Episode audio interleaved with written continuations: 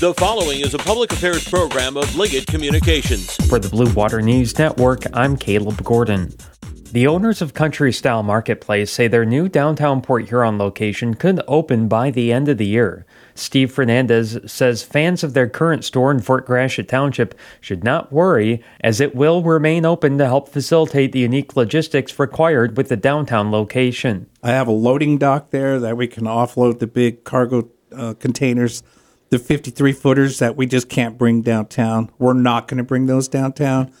And the fact that we have so many loyal customers up in the Fort Gratiot store that you know we want to make sure they understand that store is staying open and it, the the scale of economy by being able to buy for two stores will allow us to to be much more competitive pricing wise too. Fernandez says about 75% of the building is complete with the rest expected to be done by October. This is the Blue Water Beat.